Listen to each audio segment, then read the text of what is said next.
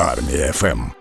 Люди потрапляють в ефір. І власне один із таких Тарас Іщик. Він пластун, військовослужбовець 103-ї бригади територіальної оборони. До речі, ще автор дизайну для збройних сил України. Про все сьогодні встигнемо поговорити. Пане Тарасе, доброго ранку. Доброго ранку, слава Україні. Героям слава. Ну і розкажіть, будь ласка, все таки про пласт більше. Як ви долучилися до цієї організації, і що саме вплинуло на ваше рішення, і в якому віці це сталося? Це було в 14 років моїх повних. Я власне вчився в школі, як і всі діти. Мій друг був в пласті. Власне він мені розказав про цю організацію. Я прийшов, подивився, що це якраз товариство, яке мені пасує, і так воно в принципі і сталося. Пласт має величезну кількість традицій. Яку з них ви особисто вважаєте найбільш визначальною? Ну, наприклад, в умовах війни, що зараз найголовніше, от в традиційних аспектах пласту? Скажімо так, пласт дійсно дуже має великі різноманітні традиції в різних пластових групах. Скажімо так, найбільш визначною для себе я звичайно, що бачу пластову присягу, яку складає кожен юнак в молодому віці зобов'язується бути вірним Богові, допомагати іншим жити за пластовим законом, і слухатися пластового проводу. Це три основні обов'язки, і ця ці слова для мене такі ж святі, як і військова присяга, яку треба було прийняти. А ось до речі, військову присягу можна зачитувати, тобто на пам'ять вчити не обов'язково. От ви маєте підказчик, папка, де лежить відповідний текст. А у пласті як це відбувається? Вчити на пам'ять обов'язково? В листі, коли зачитують присягу, ти повторюєш, тому воно десь подібно до військової присяги. А який взагалі вишкіл проходять пластуни? кажуть, мають місце відчутні елементи школи виживання, то правда чи ні? Взагалі пласт формує не лише людину як таку, в першу чергу пласт формує громадянина, і для того, щоб бути взагалі співдіяти з цим світом, треба і взаємодіяти з природою.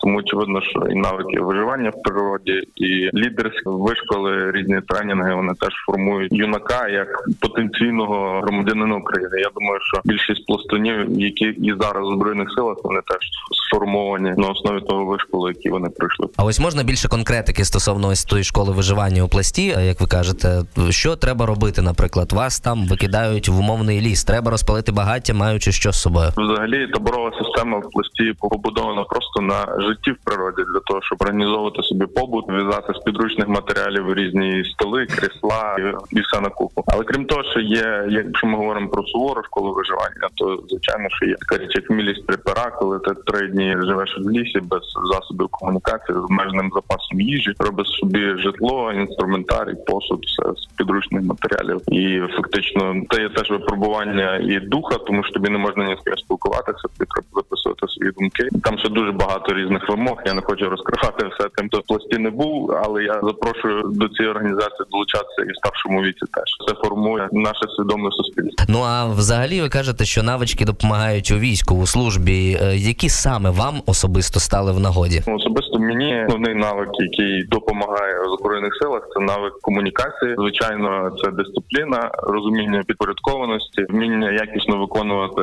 поставлені завдання. І власне, що ініціатива, як би там не була, вона в армії може не дуже вітається, але тим не менше такі люди пластуни, вони не можуть сидіти на місці. Вони постійно хочуть щось робити, щось організовувати. І відповідно цей теж навик був закладений ще в юнацькі роки. До речі, а як і за яких обставин ви опинились у лавах сил оборони і яку посаду маєте, якщо то звичайно не секрет, які обов'язки виконуєте? Я долучився до територіальної оборони ще в листопаді 2021 року, коли подавав документи в резерв збройних сил України, тому що близилось повномасштабне вторгнення. З початком повномасштабного вторгнення я призивався вже на свою посаду. Я був спочатку діловодом. Тепер я в взводі зв'язку батальйонного управління. Це по моїй посаді, фактично. І так я потрапив. Це був свідомий вибір, свідоме рішення. і Я за нього не шкодую. Абсолютно. І це правильна думка. А до речі, чи ви знаєте ви, яка кількість пластунів долучилася до лав сил оборони загалом, і де саме воюють хлопці? Можливо, з кимось найбільше стосунки підтримуєте? Я звичайно підтримую стосунки з своїми побратимами пластунами першого пластунського курення лісові чорти. Вони воюють теж в лавах і територіальної оборони. Насправді, А вибачте, я вас переб'ю на секундочку, Так. Тарасе. А скажіть, от ви кажете, лісові чорти, а які ще назви є? От просто так згадайте. Є різні, є орден хрестоносців, є дівочі корені степові відьми, наприклад, є одержими. Там назовно свої традиції дуже великі. Хто це вигадує? Е, Звичайно, що це, по-перше, все зв'язано з певними традиціями, ще спочатку пластуну, початку ХХ століття, але в принципі це все, ну скажімо, самі пластуни вигадують на основі певних історій, легенд і того, на чому формуються традиції певного старшого пластунського курення. Так не хочу Ну, вас називати лісовим чортом, але Чому це навпаки? Я є лісовим чортом. Це четвертий ступінь, як військове звання, але в нас в курені, тому це аж ніяк не образливо. А якщо добре, якщо військове звання, ви кажете, то як воно співрозмірне з ось цим званням, що у війську, наприклад, це хто був би? Ну, Якщо ми беремо ступеневу систему, то напевно в старшопостунському курені це був напевно полковник, якщо можна так сказати. Ага, тобто Ну, але в нас там- керівник, там- але е, я там- буду знати, як тепер його називати. Добре, дякую Ну, вам за таке. Може і так. Між нами так. Добре, все-таки Так. давайте повернемось до питання стосовно яка кількість пластунів е, зараз у лавах Сил оборони і на яких напрямках хлопці зараз розосереджені. Е, Я не можу сказати за точну кількість цих пластунів, але станом на початок повномасштабного вторгнення було більше 500 пластунів, які були в лавах збройних сил. І я думаю, що це число вже виросло за цих два роки повномасштабного вторгнення. На жаль, ми маємо теж і загиблих вже пластунів, які виконали слова своєї пластової присяги до кінця, і вони віддали своє життя за нашу свободу. Ось і відповідно вони є в різних бригадах. Це і десантно-штурмові війська, сили спецоперації, територіальна оборона, сухопутні війська. Тобто, Фактично, наших пластунів є багато де, і вони завжди є яскравими особистостями, завжди ефективно виконують поставлені завдання. І ви також дуже класно виконуєте завдання в плані дизайну, бо я знаю, що ви є автором нової айдентики для збройних сил України. Над якими взагалі змінами працювали, і чим зі своєї роботи пишаєтесь найбільше? Взагалі я пишаю, скажімо, тим, що я міг застосувати свою цивільну професію. Я був і залишаюся графічним дизайнером, і добре, що вийшло сформувати цей графічний стиль збройних сил в межах комунікаційної стратегії, яка зараз теж є дійсно,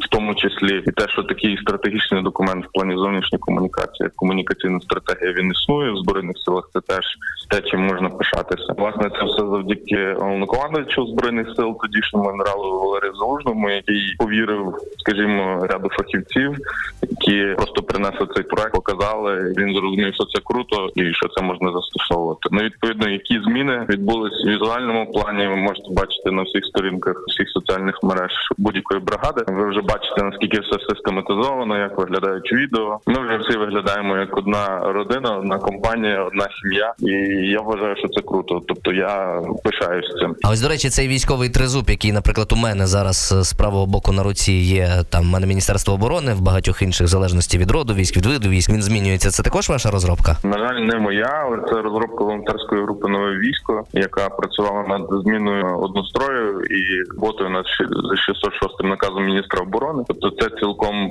повністю їхня заслуга. Але власне, що коли ми розробляли айдентику для збройних сил і комунікаційну стратегію, були перші люди, до яких я звернувся, які вже мали досвід змін в збройних силах, і теж вони фактично були долучені до цього процесу. Тому я безмежно їм вдячний за те, що вони роблять, і за те, що ми продовжуємо це робити і далі. Гаразд, а шрифти ви змінювали? В тому числі шрифти змінювали ми теж. Тобто графічний стиль збройних сил включає в себе і шрифти, і кольори, і логотипи, і все, що можна бачити зараз в обігу в збройних силах. Автором шрифтів для збройних сил Дмитро Роствор, це відомий український шрифтовий дизайнер, і Марчела Можена, яка створила шрифт воля, який є церемонійним шрифтом збройних сил України. Тому власне це треба було долучити різних спеціалізованих фахівців для роботи над цією справою. І результат, як то кажуть, на лице. Так воно і є. Добре, що змінили іжицю цю російсько-радянську з наших прапорів, з наших е, символів її поприбирали. Ну на жаль, міна ескізу бойового прапора це компетенція верховного головнокомандувача.